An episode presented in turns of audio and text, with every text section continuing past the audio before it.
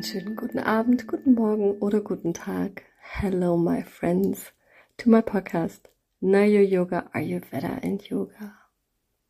My name is Natalie, and we started a series of getting to know the 15 subdoshas. And we began with the subdoshas of Kapha. So last week we talked about Tarpaka Kapha. And today we take a closer look at Bodhana Kapha. The Sanskrit word Bodhana means making familiar, making known, or teach. And this is why some people refer to Bodhana Kapha as the teacher. So, what does it teach us? Well, it teaches us the tastes. It helps us to get familiar with tastes.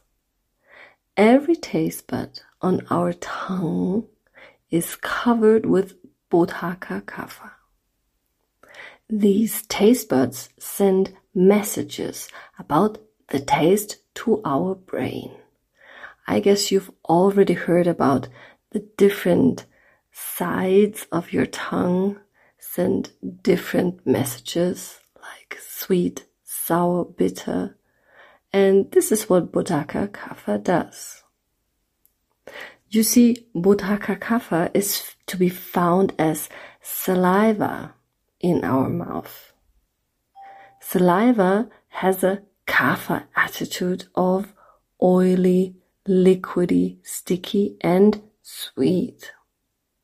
Because of Bodhana kapha, our tongue is able to smoothly move around in our mouth and not being stuck on our palates. There are six salivary glands in our mouths. We swallow down the saliva to keep our esophagus, tonsils, throat, and our vocal cord moist. Otherwise, we wouldn't be able to speak, as it is very hard to do this with a dry mouth. Try it, not possible. So Kapha helps us to speak, but also to easily swallow down, down our food, not to get stuck in our um, breathing canal.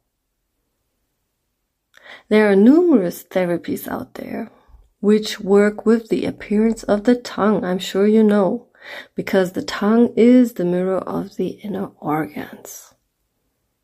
As Bodhaka Kapha is supporting building Rasa Dhatu, the first tissue, it is easy to understand that disturbances can impair multiple problems in the stomach, in the lung, in the heart, in the brain, and in the joints. And as our mouth is full of bacteria, it is very important to take good care of Bodhaka Kapha by carefully cleaning the oral cavity by tongue scraping and by oil pulling, for example. As you all know, saliva has healing characteristics. A healthy saliva and a healthy Bodhaka Kapha kill bacteria and speed up the healing process due to their antiseptic attributes. So, that was it about Bodhaka Kapha, the teacher.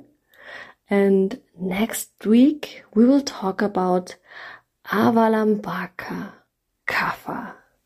Sounds very interesting. I think Avalambaka sounds like a magic word. Avalambaka. So I'm already looking forward to it. And I hope you'll join me. So Till then, stay healthy, love and light. Namaste.